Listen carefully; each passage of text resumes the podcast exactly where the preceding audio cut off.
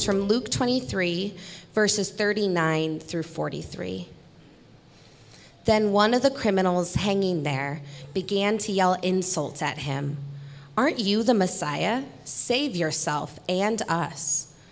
But the other answered, rebuking him, Don't you even fear God, since you are undergoing the same punishment? We are punished justly, because we're getting back what we deserve for the things that we did. But this man has done nothing wrong. Then he said, Jesus, Remember me when you come into your kingdom. And he said to him, Truly I tell you, today you will be with me in paradise. This is the word of the Lord. All right, good morning. So I'm Matt, if you didn't put that together. Um, I don't know if I can. I'm going to go this way. Let's see if this will help. I'm one of the elders at Gateway. And uh, we're so excited just to, to see everyone, especially those who joined who are guests this morning, uh, to celebrate Henry. Thank you for, for joining us. So the date was January 1st, 1956. A 26 year old Baptist minister named Martin was speaking to the Dexter Avenue Baptist Church in Montgomery, Alabama. He was struggling with despair that day but he found it within him to project hope to his congregation. The text for the day was a single phrase pulled from the concluding thoughts at the end of the Epistle of Jude. It reads, I'm, just, I'm going to pause for a second because this thing's feeding back. Hello, check. All right.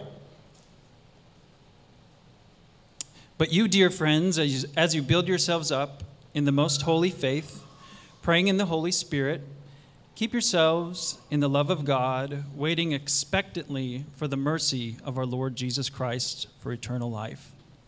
Having mercy on those who waver, save others by snatching them from the fire. Have mercy on others, but with fear, hating even the garment defiled by the flesh. Now, to him who is able to protect you from stumbling and to make you stand in the presence of his glory without blemish and with great joy, to the only God, our Savior, through Jesus Christ our Lord, be glory, majesty, power, and authority before all time, now and forever. Amen. So, young Martin was riffing on the phrase, God is able that day. And in a particularly vulnerable portion of his sermon, he looked at his congregation and said this Much of my ministry has been given to fighting against social evil. There are times that I get despondent and I wonder if it is worth it. But then something says to me deep down within God is able. You need not worry.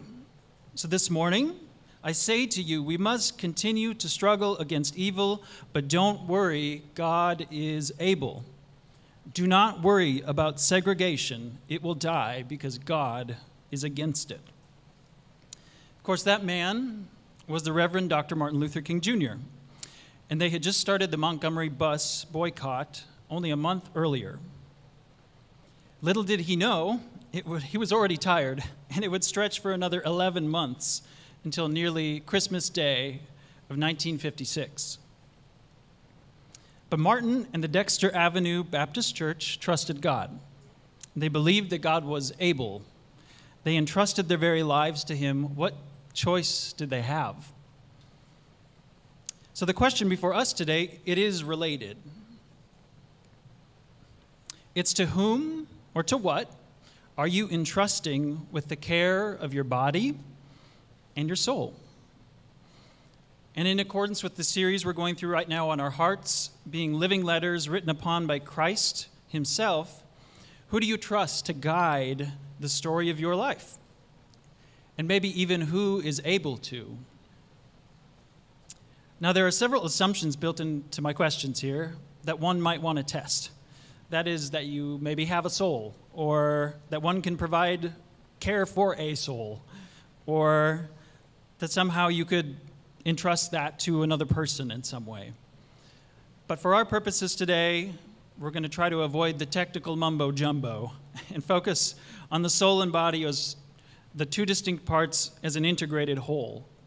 Some may try to parse it out into two or three, like spirit and soul being separate things. There's a lot of rabbit trails you could go down. We're not going to do that today. So, for our purposes, when we refer to the soul or the spirit, it's usually because we're trying to reference the part of us that is knowable and accessible only to God. The thing that makes us us. The aspect of our personhood that's invisible to all others. Or, if you want a dictionary word, the incorporeal part of us. Okay, so back to some questions. To whom or to what are you entrusting with the care of your body? How about your spirit? How about just your whole and integrated self, everything that you are? Maybe this morning you feel a little bit like Reverend King did on New Year's Day in 1956, despondent or wondering if it's all worth it. Maybe you feel unqualified in something or like a failure. Maybe you've been burned by other people so many times that you struggle to trust anyone. Or you feel stuck in your own life. You can't see a way out. Or maybe it's just a struggle to hear somebody read from the Bible because you've been burned by religious leaders or who have used it to justify control or abuse. Or maybe you're just numb altogether. Or maybe you're just really happy, and that's cool too. Scientists tell us that when we feel threatened, the human instinct is fight or flight. I don't think it's always quite so black and white because we ex- experience a wide range of fear, anxiety, terror, confusion, frustration, abandonment, betrayal. There's a lot of words we could throw at this. Sometimes flight looks a little bit like running away. Sometimes it looks like a quiet shrinking into yourself, a slow isolating and disconnecting from those around you. In short, we begin to lose ourselves in the plot, around us and in the broader plot. We subtly begin to give up our, on ourselves in various ways, and we subtly begin to give up on God too. So today, I'm here to spur you on and declare that the God of Martin Luther King Jr. is alive and well, and he is still able, he isn't done with us yet. In Psalm 31, we read a song written by a man who probably should have been pretty obscure. By his life, uh, but his life actually turned out to be radically shaped and centered on God. After God rejected Saul as the king of Israel, he sent a prophet named Samuel to a little town you may have heard of before, Bethlehem. There, Samuel anoints Jesse's youngest son, David to become the new king of Israel. Of course, this is like David and Goliath David, right? This is the David who would go on to produce his family line that Jesus would later come from. But D- David didn't know that full story yet. But he did know that God was able. Years later, amid much turmoil in his life, we read Psalm, David's Psalm 31. And it starts this way It says, Lord, I seek refuge in you. Let me never be disgraced. Save me by your righteousness. Listen closely to me. Rescue me quickly. Be a rock of refuge for me, a mountain fortress to save me. For you are my God and my fortress. You lead me and guide me because of your name. You will free me from the net that is secretly set for me. You are my refuge and into your hand I entrust my spirit. You redeem me, Lord God of truth. Now, David was a man who experienced his fair share of disappointment and danger. And that's probably an understatement if you read his bio. The guy was constantly under threat of being killed, and yet he was smart good looking, creative, he had security, he was wealthy, like he had a lot going for him too. But even with all of that, he knew that God was the only one who was ultimately worthy of entrusting with his life and his death. And in many ways, the Psalms are a testimony to that. We sort of see his private journal, his prayer book. And I would submit that prayer and worship, even for us, are both testimonies to where we place our trust. In verse 5, David says, Into your hand I entrust my spirit. You redeem me, Lord God of truth. So when David had nowhere to turn, he trusted God. He believed both that God was trustworthy and capable of caring for that which no one else could touch his very soul. He says, Into your hand I entrust my spirit. So God offers himself as a safe haven, a sanctuary city. The language of David highlights how much he expects of God. Save me, listen to me, rescue me, be a rock, lead me, guide me, free me, redeem me. And that's just like the first five verses of the psalm. He's expecting a lot of God. God is the creator of our bodies and our spirits. Not only does He author life, He sustains it. He offers Himself as the very connective tissue and animating force within reality itself. That just kind of means that God is everything, right? He's got it all going on. But He isn't only generative or creative, He's also perfect. That God is good. So where there is brokenness, He, he moves toward it.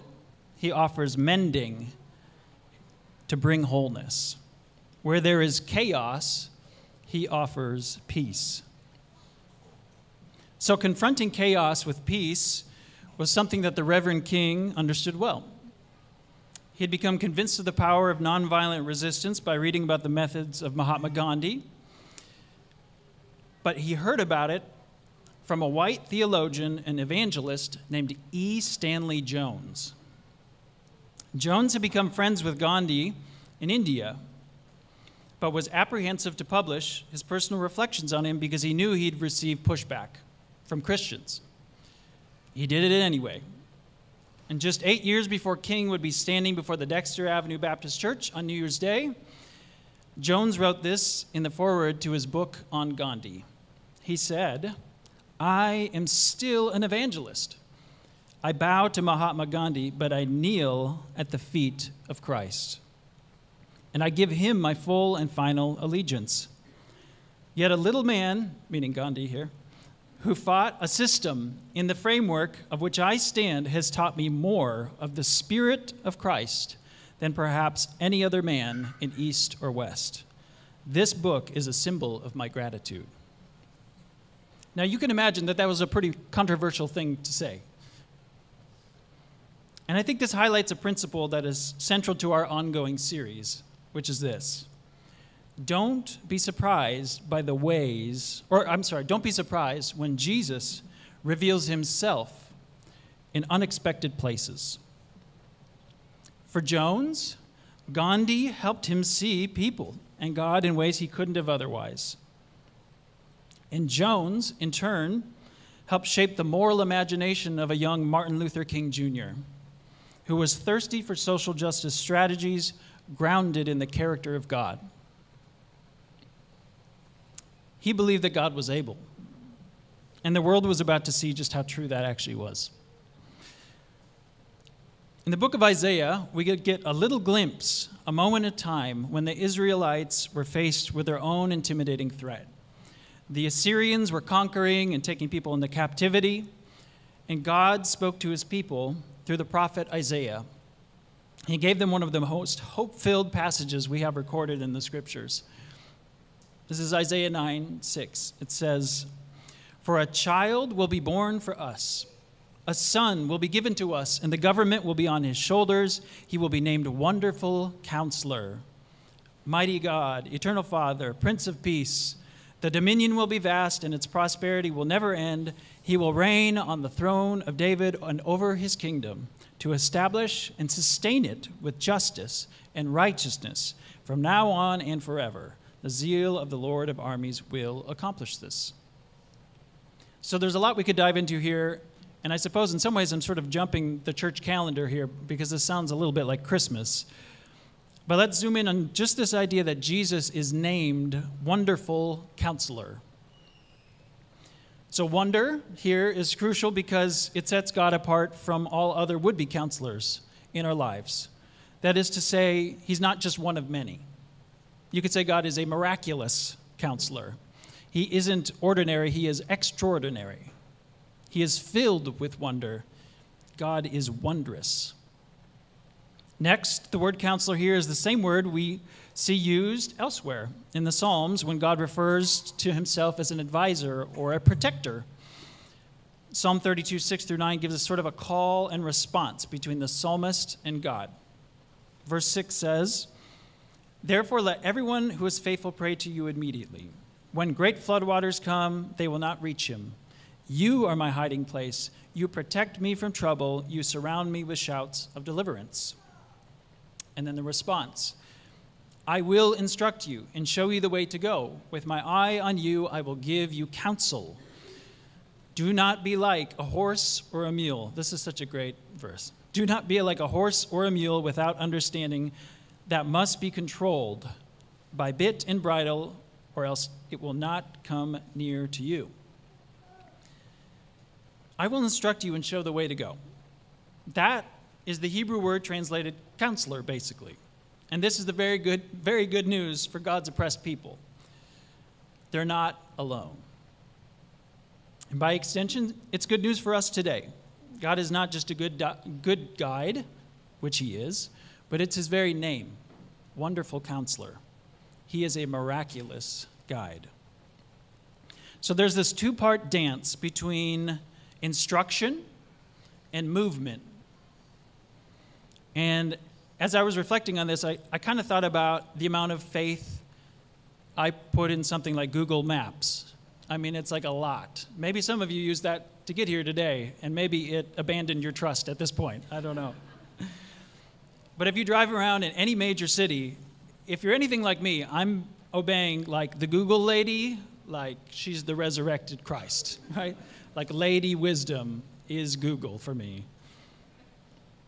And I think this is probably a little bit more rigid than the psalmist has in mind here. I think there's a lot more freedom uh, offered to us in Christ.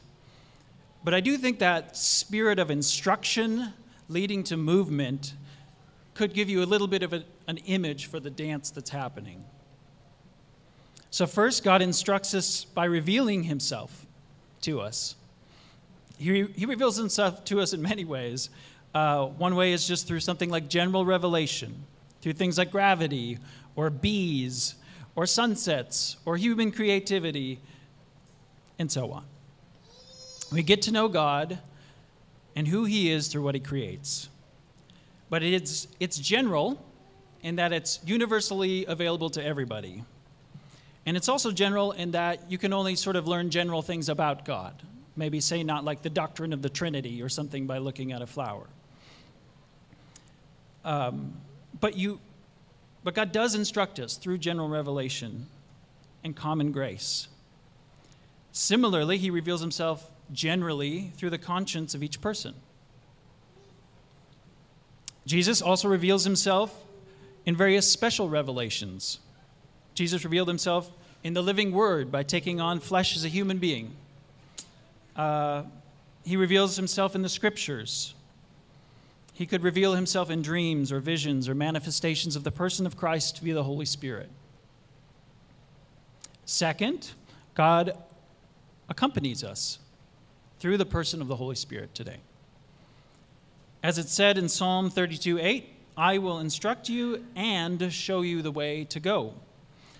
It's not that God is far off here, He's remarkably patient and present. He desires for us to grow immature. He wants us to respond to His love with, our, with a love of our own. So, contrary to how it feels at times, He's actually thrilled, I believe, to offer us guidance. This is sort of the radical aha moment for the early church when the indwelling Holy Spirit changes everything in the book of Acts. It's how we see everything be, to begin to change in our own lives when the Holy Spirit takes up residence in the bodies of believers. The word is tabernacle. He makes a home with us. We become living stones, as it said in the New Testament, of this beautiful and glorious new global temple of God.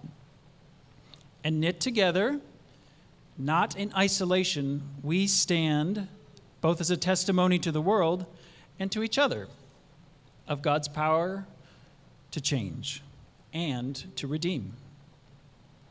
So, so the Holy Spirit leads us, meaning He goes before us, not that He is dragging us along. And for me, that was like a change. That idea of leadership not being like a jerk yelling at you, say, hurry up, go this way, right? There's a leading, there's a choice that is preserved that I think is crucial in holy leadership. He is leading through continual invitation. Remember God's counsel to the psalmist in 32 9 Do not be like a senseless horse or a mule that needs a bit and bridle to keep it under control. And I think this is foundational to our walk with God. We don't want to be like bridled animals who require discipline or constraint because of our own stubbornness or immaturity or stupidity. Put any word you want on it. Practicing the way of Jesus is a choice, and one that is remade moment by moment as we follow in the rhythms and pathways of our wonderful counselor. Jesus isn't just an advisor, he's also our advocate. He is in the thick of it with us. He is trustworthy. He doesn't violate us. He knows the very secrets of the universe and yet is generous enough to imbue us with our own wills. But what do we do with all this freedom? Well, I suppose that's where it gets tough. Let's circle back quickly to Psalm 31 5. It says, Into your hand I entrust my spirit, you redeem me, Lord God of truth. Okay, so if you're like me, this is all sounding pretty churchy at this point. I mean, what do I do when I face the reality that I'm lonely or I'm privately struggling with finances, or that I feel trapped in an abusive relationship, and so on. Is the way of Jesus powerful enough to dismantle something like segregation? How real can this actually get? I think that depends a little bit on how we train our hearts through our habits, our expectations, and our cultural norms. In other words, the practicality of the way of Jesus is contingent upon the ways we intentionally structure our lives around Jesus or not. If we think of God as orbiting around us, with our lives at the center, God will always seem peripheral, extra, something like a subscription to Disney Plus or Amazon Prime. I mean, those things are they're nice and they make your life maybe more enjoyable. But it is an add on. But if we center Christ and build our lives around His life, His teachings, His people, His kingdom, things get practical really quick. If we direct our hearts to orbiting around the glow of His love, suddenly we find ourselves looking for His direction and warmth rather than trying to drum up an identity or a solution to present to the world for their approval. So, Jesus is the stuff of real blood, real sweat, and real tears. He made the dirt under our feet. This is as real as it gets. This is white collar, this is blue collar, and this is no collar at all.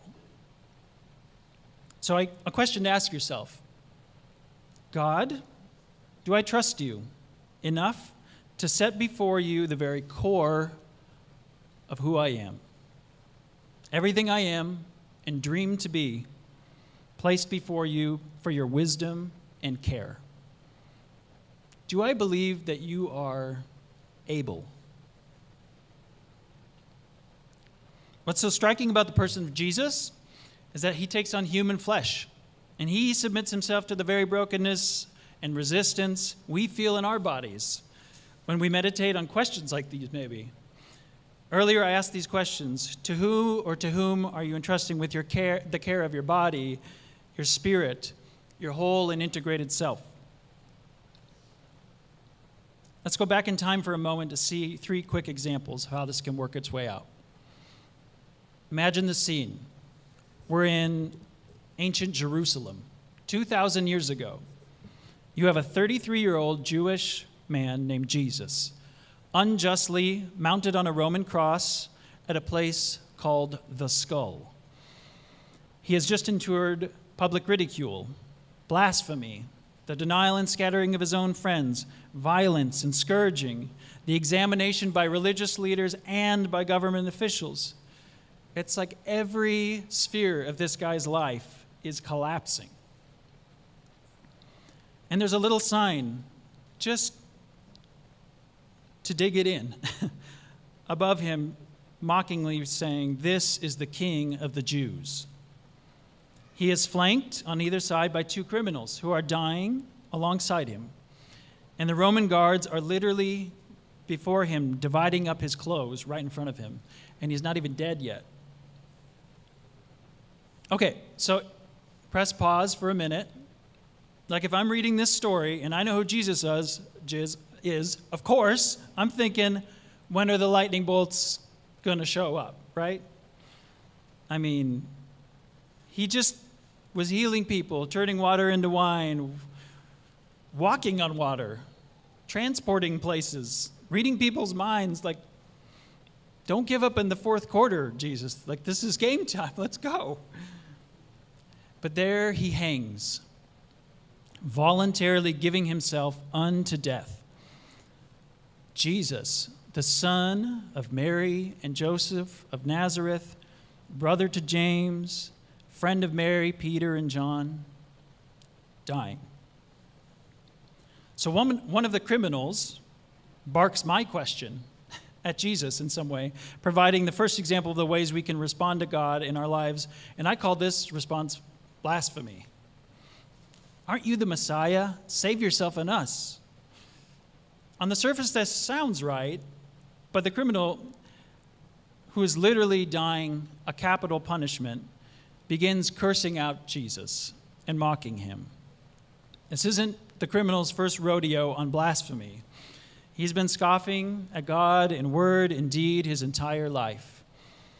And whether he realizes it or not, he's finally just having an opportunity to give it to him right to his face. Mockery is instructive, though, and I think it's a little bit of a tell for what's going on in someone's heart.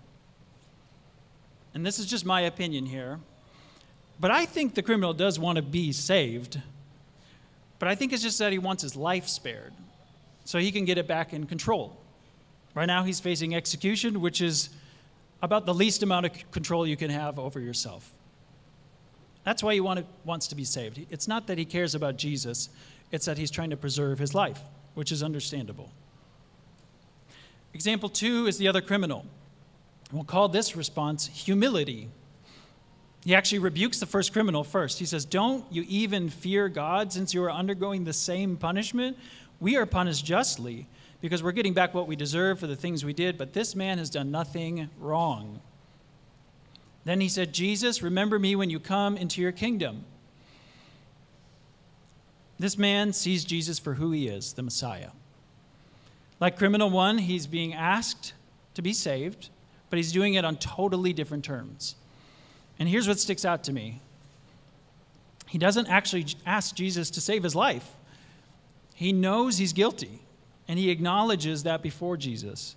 His focus isn't on getting back to business or self preservation, it's on his des- desire for Jesus to bring him wherever it is that he's going.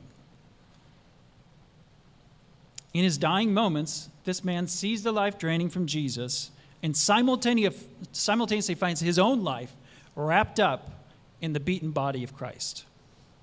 The criminal's own life becomes a second priority to that of his desire for Jesus to remember him. The criminal entrusts himself fully to Jesus because he recognizes Jesus as merciful, just like we read earlier in the Epistle of Jude. And that was a very good idea. Jesus responds by saying, Truly I tell you, today you will be with me in paradise. Can you just imagine the flood of relief this man must have felt to hear those words from Jesus? This man was a death row criminal. He had no pedigree, he had nothing. Nothing. He was almost certainly despised by those in the crowd. And yet, Jesus changes the world again through a most um, unimaginable promise. He says, Truly I tell you, today you will be with me in paradise. Even on a cross, Jesus positions himself as a servant to the lost and the weak and rejected. Our last example is Jesus himself. It's now three o'clock in the afternoon, and since noon there had been darkness in the land. Three hours of midday darkness. Luke 23 says the curtain of the sanctuary was split down the middle, and Jesus called out with a loud voice, Father, into your hands I entrust my spirit. Saying this, he breathed his last. So the curtain of the temple rips from top to bottom. Jesus shouts out a prayer to God the Father Into your hands I entrust my spirit. And then Jesus, the second Adam, the perfect man, is dead. Now, I have no inten- intention here of overcomplicating either. Like, for our purposes today, we simply want to notice that Jesus Christ, in the same way he lived, he died. I couldn't imagine more fitting words coming at the end of his life. Into your hands I entrust my spirit. I think this is such a, a beautiful mantra for us to reorient our lives and or, orbit around God at the center. Also, do you recognize the words of Jesus here? They're from Psalm 31. Listen to the beginning of the Psalm of David with new ears and envision Jesus in pain singing this to himself on the cross. You are my rock and my fortress. You lead me and guide me because of your name. You will free me from the net that is secretly set for me, for you are my refuge. Into your hands I entrust my spirit. You redeem me, Lord God of truth. Psalm 31 beautifully connects these two ideas that we've been broadly exploring today First, that God is a wonderful counselor, or as Psalm 31 says, he leads and guides us. And two, that God invites us to entrust him and everything with everything we are. The good and the bad and the ugly of our lives, we bring it all because God is able. And I think the order of these two is somewhat important. If we don't trust God, as our wonderful guide and advocate, we're probably not going to trust him with our bodies and our spirits. You won't build your life in and around him. You won't res- let him resurrect you from the inside out. The grand arc of human history is ultimately defined by God's ability, not our dysfunction.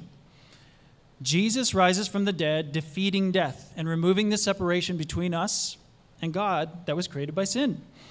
And through power, the power of his spirit, he calls us to join him as ministers of reconciliation in the world.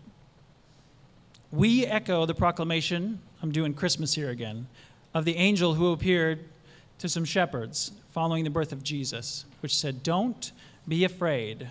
For look, I proclaim to you good news of great joy that will be for all people. A Savior, who is the Messiah, Lord, was born for you in the city of what? David, Bethlehem. Sometime around the turn of the 19th to 20th century, there was a man named Henry Clay Morrison who was traveling to Baltimore to speak at the World Conference of Methodism. However, upon his arrival, he was informed that he had been charged with wrongdoing by a Methodist official in Texas. Morrison had held a tent revival in a Texas town without permission of the official. And because of this, Morrison was removed from the program in Baltimore. Now, the man who had invited Morrison to speak at the event was he was scrambling to find Morrison another opportunity to speak, and he scheduled him to appear at a midweek prayer meeting at a church in Frederick, Maryland. Because Morrison believed that God is able, he didn't phone it in. He preached powerfully, and many came to the altar to pray at his invitation. One of those who responded was a young 13 year old boy from Baltimore named E. Stanley Jones, Eli. Jones would later attend Asbury Seminary and go on to become one of the most prolific evangelists of the 20th century. The thing is, that if those charges hadn't been brought against Morrison, he would never showed up in Frederick that night. But he had entrusted himself, body and spirit, to God. He believed that God could write a better story, even when it didn't look like it. And here's the kicker that man, Henry Clay Morrison, who helped start Asbury College in Kentucky, is actually my cousin's great grandfather. And here I stand today, over 80 years since his death, telling you about him. He did many things, but one of those things he did was that he preached to a young Eli, Stanley Jones, who went on to move to India as a missionary and befriend Mahatma Gandhi, who recorded his experiences in a book with a brilliant young, that a brilliant young minister named Martin from Montgomery, Alabama, would read when he needed a tool for social resistance. Friends, the point is just that we don't know what God is up to in our midst today, right now. I can only imagine the embarrassment of the guy who scheduled Henry Clay Morrison for a midweek prayer service, and he's probably stressed out thinking, This is so embarrassing. But this man, that man, that unnamed man that I don't know, is actually a very important person in this story. We don't know him, but God definitely does. So we have no idea what's in store for this church or this city, but we do know this that He is able to protect you from stumbling and to make you stand in the presence of His glory without blemish and with great joy. So, beloved, I invite you to trust Him. I invite you to entrust yourself to Him because God is able.